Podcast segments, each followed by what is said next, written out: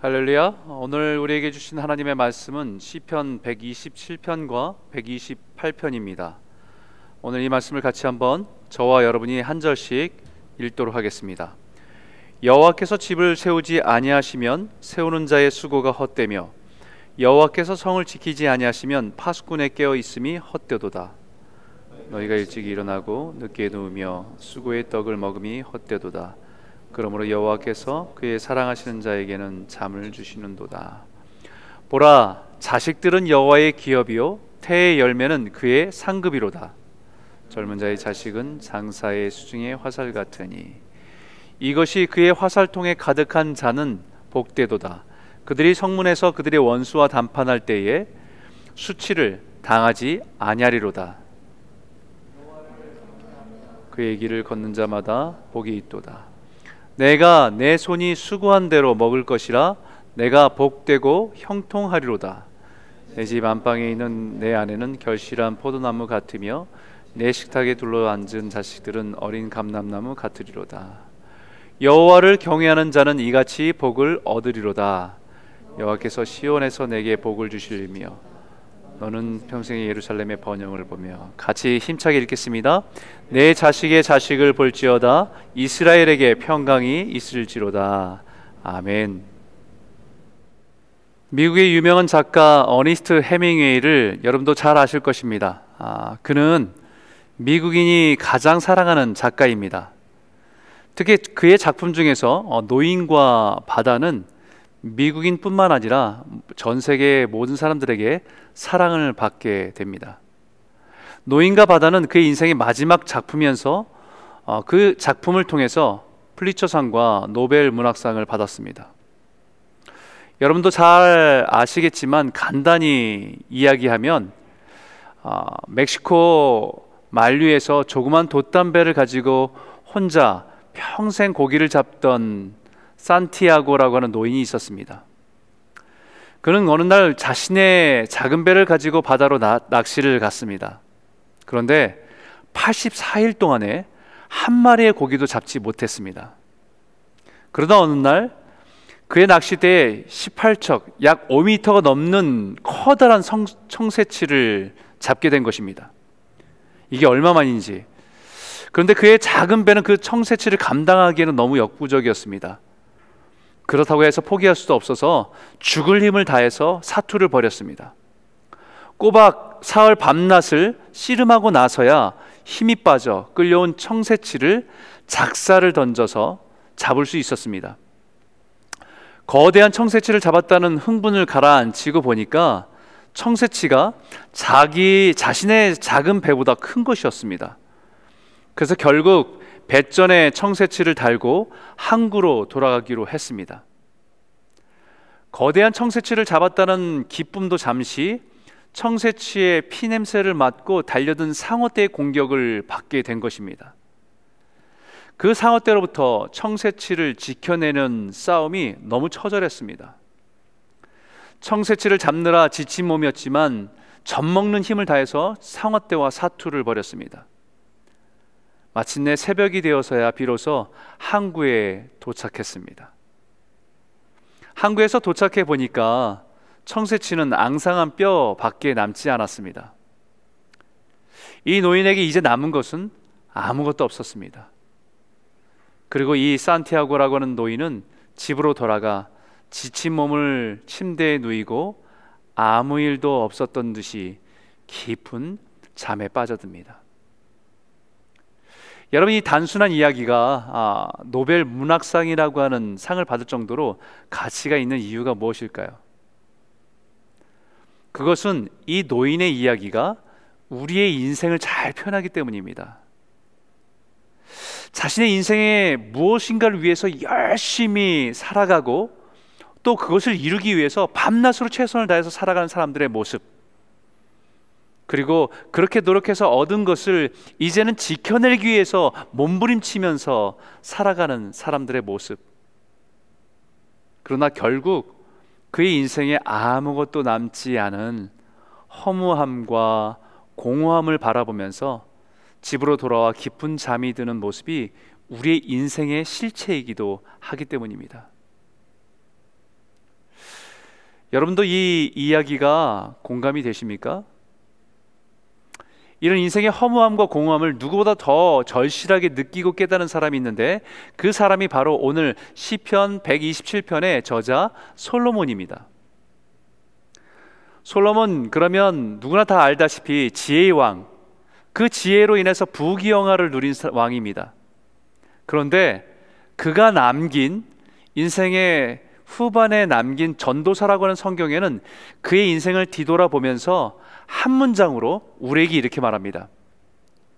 전도자가 이르되 헛되고 헛되며 헛되고 헛되니 모든 것이 헛되도다. 여러분 해 아래서 수고한 모든 것이 헛되고 한때는 지혜로 명성을 얻어서 그 지혜를 더 알고자 미칠 정도로 몰입해서 그 마음을 다 쏟았는데 나중에 보니까 그 수고도 헛되다. 인생 뭐 있겠어? 즐겁게 놀면서 즐기면 되지 하고 귀한 음식들, 많은 좋은 것들로 수천 명의 궁녀들과 모든 쾌락을 다 누려봤는데 그 후에 밀려오는 공허함이 더 큼을 알아 그것 또한 헛되다. 재물이 많으면 그래도 만족할 줄 알았습니다. 채우고 채울수록 채워지지 않는 자신의 욕망만 보게 되니까 그것도 헛되고. 그래서 그의 인생의 결론은 인생은 참으로 허무하고 공허하다. 여러분 인생의 공허함은요. 우리가 무엇인가를 과도하게 더 많은 것을 쏟으면 쏟을수록 그 뒤에 오는 공허함은 더 크게 온다는 것입니다. 사람들은 자신 안에 있는 허전함을 느낍니다. 공허함을 느낍니다. 그런데 그것을 잊으려고 더 일에 매달리기도 하고 어떤 사람들은 그것을 잊어보려고 술에 의존해 보려고 하고 다른 물질에 의지, 의지 해 보기도 하지만 결국 그 자극과 만족이 잠시는 잊을 수 있게 만들 수 있지만 결국 밀려오는 공허함의 실체 앞에서 무너지게 됩니다. 그래서 세상에 그렇게 남부러울 것이 없는 유명한 연예인들이 인기와 명성과 부를 다 가지고 있음에도 불구하고 밀려오는 공허함의 고통을 호소하고 있는 것입니다. 여러분 이 공허라고 하는 것은 말 그대로 아무것도 없는 텅 빈 그런 상태입니다. 우리의 삶의 의미를 찾지 못해서 우리 마음이 텅 비어져 있는 그런 상태가 공허감입니다. 텅 비어 있는 심리 상태에 대한 경험이지요.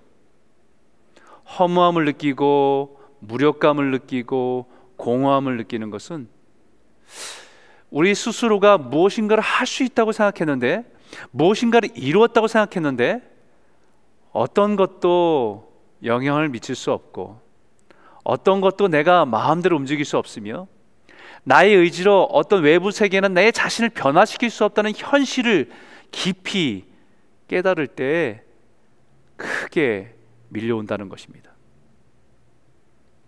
여러분 우리는 지금 밀려오는 공허함의 파도를 마주하고 있습니다. 보이지 않는 코로나로 인해서 우리 스스로가 할 수 있는 것이 참 많이 없다는 현실을 매일매일 절실히 깨닫게 됩니다. 사랑하는 가족조차 내가 안전하게 지켜줄 수 없다는 것을 인정할 수밖에 없습니다. 그렇게 대단한 의학이라고 얘기하고 과학의 발전이라고 많은 그것을 위해서 우리가 많은 것을 누리고 이루고 살지만 이 허무함과 공허의 파도를 감당할 수 못, 감당하지 못하는 현실을 우리가 지금 보고 있습니다. 그런데요, 이런 공허함과 허무함이 꼭 나쁘다고만 할 수 없습니다. 왜냐하면 우리 영혼이 텅 비어 있다는 것을 깨닫게 해주기 때문이에요.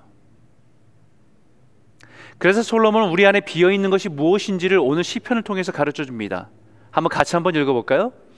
여호와께서 집을 세우지 아니하시면 세우는 자의 수고가 헛되며 여호와께서 성을 지키지 아니하시면 파수꾼의 깨어 있음이 헛되도다. 너희가 일찍이 일어나고 늦게 누우며 수고의 떡을 먹음이 헛되도다.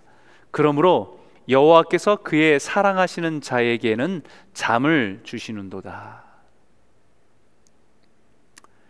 여러분 우리에게 꼭 채워야 할 것이 있다는 것을 솔로몬은 말하고 있습니다. 그게 뭐냐면요. 바로 하나님입니다. 여호와께서 함께 하시지 않으면 하나님이 없는 성공, 하나님의 없는 수고, 하나님의 없는 열심, 그 모든 것이 헛되다는 것입니다. 그것이 인생이 바라던 것을 이루고 대단한 성공을 성취하고 많은 것을 얻었다 해도 그것이 헛되다는 것이지요. 솔로몬 자신의 인생의 허무함과 공허함을 경험하면서 헛되다고 말하는 이유는 우리에게 우리의 인생이 허무하지 않고 공허하지 않게 살아가는 길을 가르쳐 주기 위함입니다. 헛되다, 모든 것이 헛 되다라고 시작한 전도서의 결론은 이렇게 말합니다. 일의 결국을 다 들었으니 하나님을 경외하고 그의 명령을 지킬지어다. 이것이 사람의 본분이니라. 공하고 험한 길이 아니라 진짜 행복의 길이 무엇인지 가르쳐 줍니다.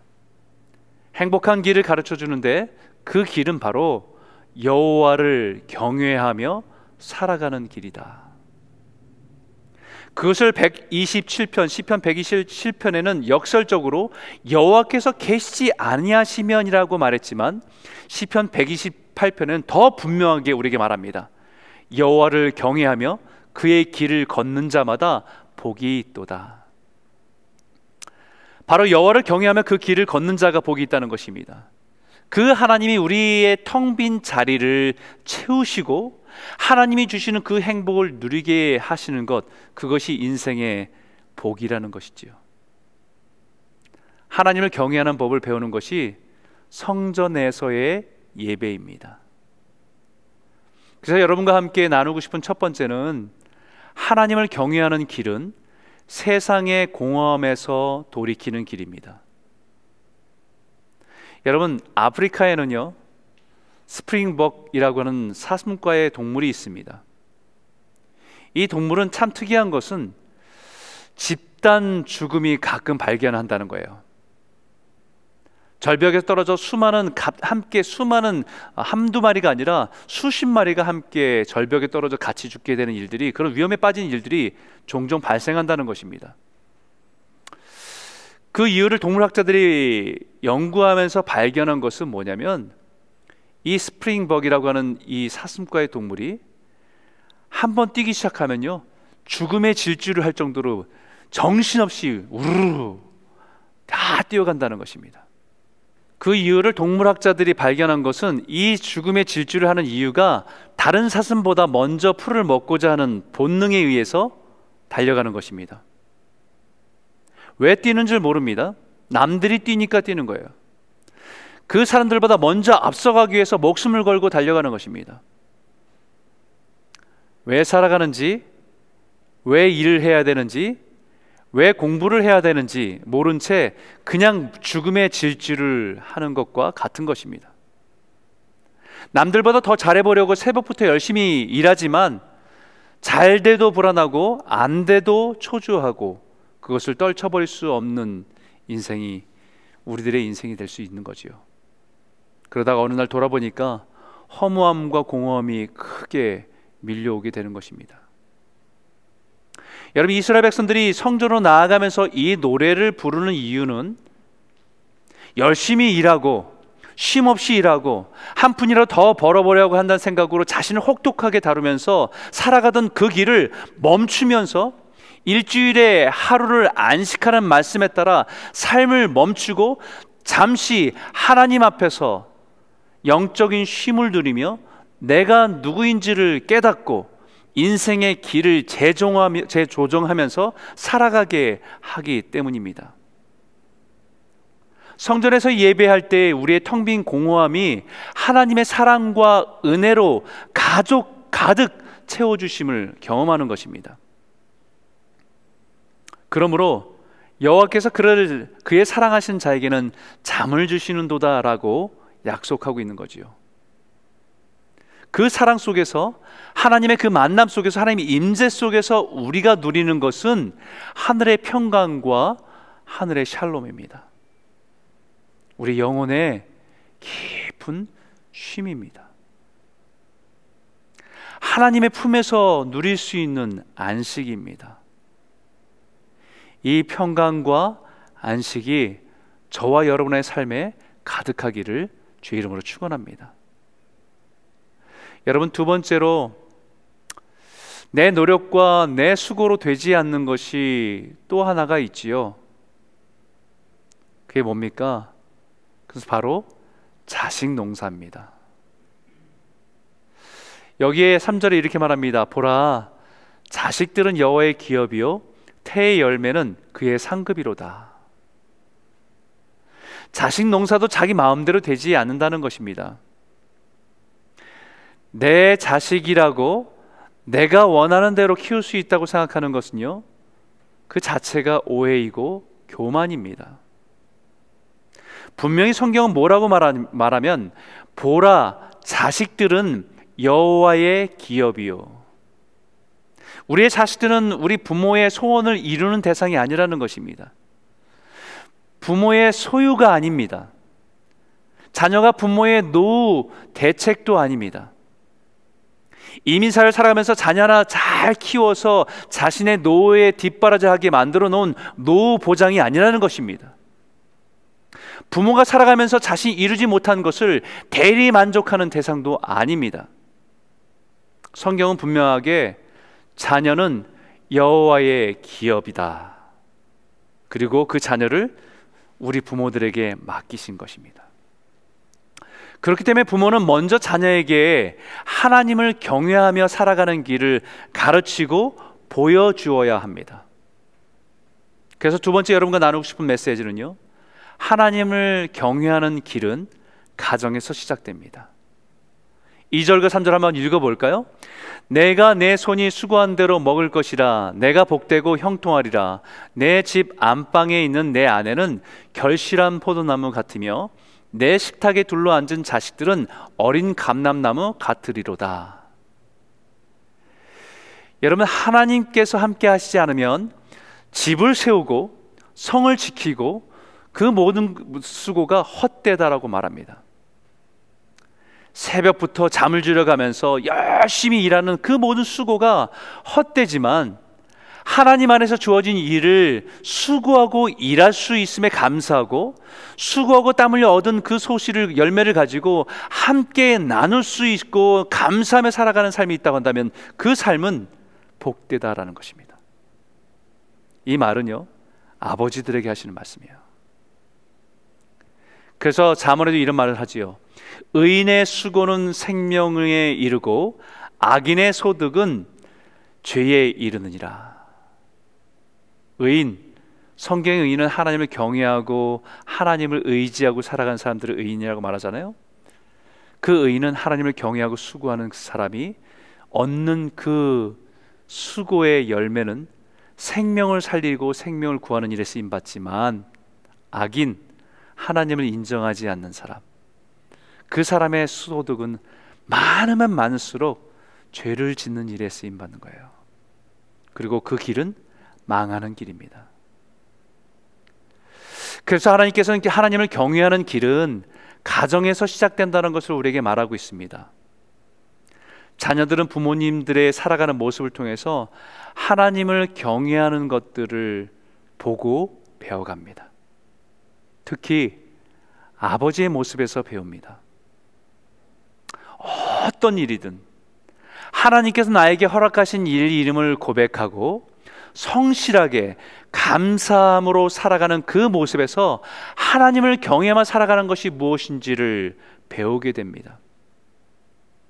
저는 오늘 오늘 오늘날 이런 아버지들이 참 많아졌으면 좋겠다라는 소원이 있습니다.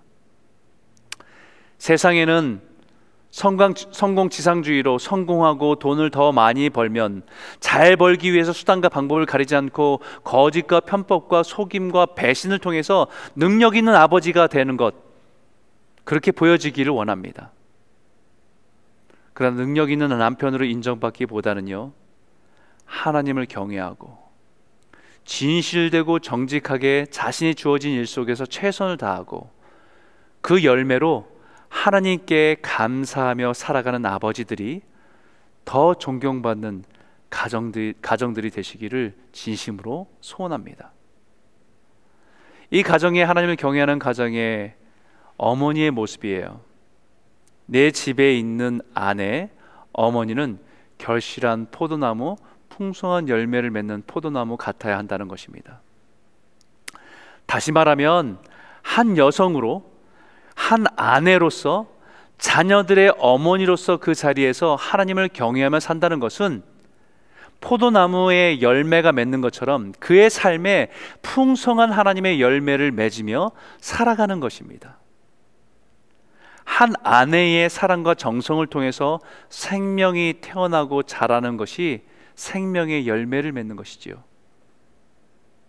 자녀들이 어머니의 눈물의 기도로 방황, 방황하는 삶에서 신앙의 삶으로 열매를 맺게 됩니다. 많은 신앙의 위인들이 인생의 터닝 포인트에서 어머니의 눈물의 기도가 있었다는 것을 고백합니다. 성 어거스틴도 방탕한 인생과 이교도에 빠져서 허무하고 공허한 인생을 살아가다가 그 삶을 마치고 하나님의 은혜를 경험하고 돌아가, 돌아가는 일에 눈물로 기도한 어머니의 기도가 있었다는 것, 그것을 말합니다. 저 또한 어머니 눈물의 눈물 어린 기도로 믿음이 무엇인지를 배웠습니다. 진정한 사랑이 무엇인지를 배웠습니다. 그 어머니에게서 희생을 배우고 그 어머니에게서 헌신의 인생의 열매가 무엇인지를 배웠습니다.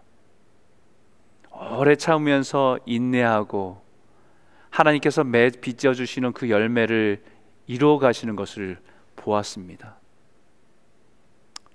오늘날 우리는 이런 어머니의 상을 잃어버렸습니다. 자녀의 양육보다는 자신의 커리어를 쌓아가면서 자신의 몸매만을 관리하길 원하는 어머니들이 더 많아진 것 같습니다. 얼굴의 주름을 걱정하면서 보톡스를 맞아가면서 조금이라도 젊어 보이려고 애쓰며 살아가는 어머니들이 더 많아진 것이지요. 과연 그런 삶에는 무슨 열매가 있겠습니까? 잠언에 분명히 말합니다. 고운 것도 거짓되고 아름다운 것도 헛되나 오직 여호와를 경외하는 여자는 칭찬을 받을 것이라 그 손의 열매가 그에게로 돌아갈 것이요 행한 일로 말미암아 성문에서 칭찬을 받으리라. 여러분 고운 것도 거짓되고 아름다운 것도 헛되다고 분명히 말합니다. 그리고 오직 여호와를 경외하는 여자 그 어머니가 하나님 앞에서 가장 아름다운 여인임을 우리에게 분명하게 선포하고 있는 것입니다. 하나님을 경외하는 어머니는 삶의 열매가 있습니다. 포도 열매처럼 풍성한 열매가 있습니다. 눈물로 기도로 맺은 열매, 사랑과 진심 섬김으로 맺은 열매, 인내로서 이루어낸 열매가 풍성한 믿음의 어머니들이 다 되시기를 주 이름으로 축원합니다. 여러분 한 가정의 자녀를 양육할 때 하나님을 경외하며 양육한다는 의미를 성경은 자녀들을 비유해서 어린 감람나무 같다라고 말합니다. 감람나무 여러분들이 잘 알고 있는 올리브 나무입니다. 항상 푸른 나무이면서 특별히 이 올리브 열매를 통해서 이스라엘 백성들은 생활에 얼마나 유용하게 사용되는지를 모릅니다. 이 이스라엘에게는 이 올리브 기름은 굉장히 유명하고 다른 나라들과 중요한 아, 무역을 하는 데 있어서 중요한 역할을 하는 상품입니다. 그래서 이 올리브 기름을 추출하는 과정을 네 번을 짜게 되는데 앞찾기의 무게를 점점 더 무게, 무겁게 함으로 인해서 처음 추출된 가장 좋은 기름은 성전에 들여져서 그 기름을 가지고 왕이나 선지자나 제사장들을 기름 부음을 할 때 사용되는 용도로 사용됩니다. 두 번째 추출된 올리브유는 가정에서 식용으로 어, 사용되게 됩니다. 그 다음에 세 번째 출출된 것은 등잔의 기름이나 아니면 화장할 때의 재료나 아니면 치료할 때 약품으로 사용되는 용도로 사용됩니다. 그리고 마지막에 네 번째로 추출된 것은 잿물을 부어서 그것을 비누로 만들어 사용했다는 것이지요. 버릴 것이 없다는 겁니다. 여러분 공통점이 있는데 한 가지가 있어요. 그것은 뭐냐면 세상을 위해서 사용되어진다는 거예요. 하나님의 나라를 섬기는 일에 하나님의 말씀을 전하는 일에 사용되는 그 일에 사용되든지 아니면 사람들의 궁고한 자와 배고픈 자들에게 먹여주고 입혀주는 일에 사용되든지 아니면 상처되고 깨어지고 더러운 곳을 치료하고 씻어주는 일에 사용되든지 하나님의 나라를 위해서 자신을 희생해서 세상에 유익이 되도록 쓰임 받도록 사용되진다는 것입니다. 이것이 자녀는 하나님의 기업이다라는 말의 의미입니다. 여러분 그러기 위해서는 우리 자녀들을 하나님께 맡기셔야 됩니다. 4절 5절에 보면 이렇게 말하죠. 젊은 자의 자식은 장사의 수중의 화살 같으니 이것이 그의 화살통에 가득한 자는 복되도다. 그들이 성문에서 그들의 원수와 담판할 때에 수치를 당하지 아니하리로다라고 말합니다. 여러분 우리 자녀들은 장사의 수중에 있는 화살과 같다고 말합니다. 장사의 수중에 있는 화살. 이 말씀을 비유해서 오스왈드 챔버스라고 하는 목사님은 이렇게 말했습니다. 성도들의 삶은 명궁수의 손에 있는 활과 화살처럼 하나님의 손에 있습니다. 여러분 성도들의 손은 성도들은 하나님의 손에 붙들린 활과 화살입니다. 우리 자녀들은 하나님의 손에 있는 활과 화살이라는 말씀입니다. 그런데 많은 부모들이 자신의 자녀들을 자신의 손에서 놓지 않으려고 합니다. 하나님께서 원하시는 모습이 아니라 내가 원하는 모습, 부모가 원하는 모습으로 우리 자녀들이 이끌어 가려고 끝까지 놓지 않으려고 하는 부모들이 너무 많습니다. 우리들의 자녀들이 하나님의 손에서 다듬어지지 않는다고 한다면 그들의 인생에서 세상에서 믿음으로 싸워야 될 그 순간에 믿음으로 승부해야 될 그 순간에 사단에게 전혀 위협이 되지 않고 오히려 비웃음거리가 된다고 한다면 그 부모들은 그 자녀들로 인해서 수치를 당하게 될 것이란 말입니다. 우리 부모님들의 기도가 바뀌어야 돼요. 우리 자녀들을 바라보면서 우리 부모님들의 기도가 하나님, 우리 자녀가 평생에 아무 사고 없이 고난 없이 잘 자라게 해 주십시오라고 하는 기도보다 하나님, 우리 자녀가 인생의 고난과 시련을 만나는 것을 두려워하지 않게 하여 주시고 그 시간 속에서 하나님을 의지해서 하나님의 손에서 아름답게 다듬어져 하나님의 뜻을 이루는 하나님의 귀한 종이 될 수 있도록 우리 자녀를 인도하여 주십시오라는 기도가 부모가 해야 되는 기도라는 말씀입니다. 저 여러분의 하나님께서 맡겨주신 우리 자녀들, 그 자녀들이 우리 부모의 손이 아니라 하나님의 손에 맡겨들어서 하나님께서 그 인생을 다듬으시고 하나님 나라를 위해서 아름답게 쓰임 받는 귀한 자녀들의 축복이 저와 여러분의 가정에 있기를 진심으로 축원합니다. 세 번째는요. 하나님을 경외하는 길은 하나님의 복이 세상으로 흘러가는 길입니다. 여호와께서 시온에서 내게 복을 주실지어다. 너는 평생의 예루살렘의 번영을 보며 내 자식의 자식을 볼지어다. 이스라엘에게 평강이 있을지로다. 우리 하나님 우리가 이 땅에서 행복하게 살아가기를 원하십니다. 이 행복은 어디서 오는 거냐면 시온에서 오는 복이라고 말합니다. 시온은 하나님께 예배하는 성전이 있는 곳, 그곳을 시온이라고 말합니다. 이스라엘 백성들이 이 노래를 부르면서 성전을 향해서 올라간 것이지요. 공허한 세상이 아니라 하나님의 성전에서 부어주신 하나님의 복을 기대하면서 성전에 올라가면서 불렀던 노래입니다. 이 복은 성전의 예배를 통해서 흘러오는 그 은혜, 그것이 우리의 가정과 내 삶을 통해서 다시 세상을 향해서 흘러가는 복입니다. 시온에서 흘러온 나온 하나님의 복은 우리의 삶의 터전인 예루살렘에서의 풍성함을 보게 하신다는 약속입니다. 여러분 여기에 예루살렘의 번영을 보며라고 말하는데 이 번영이란 단어는 투브라고 하는 단어예요. 선하고 아름다운 것이라는 의미입니다. 이 단어는 좋다, 선하다, 아름답다로 번역하는데 이 단어가 가장 많이 사용된 성경이 어디냐면 창세기 1장입니다.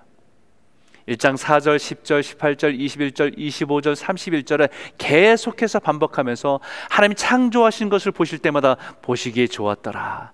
보시기에 좋았더라. 계속해서 말씀하시는 것이 좋았더라고 말씀하시는 것이 이 투브라는 단어예요.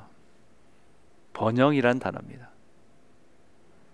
그래서 너는 이 평생의 예루살렘의 번영을 보며라고 하신 말씀의 이 뜻은 하나님께서 가장 아름답게 모든 창조물을 만드시고 보시기에 좋았다라고 말씀하시고 그 창조의 절정인 가정을 이루시고 나서 심히 보시기에 좋았다라고 말씀하시는 그 의미가 포함되어 있는 거지요.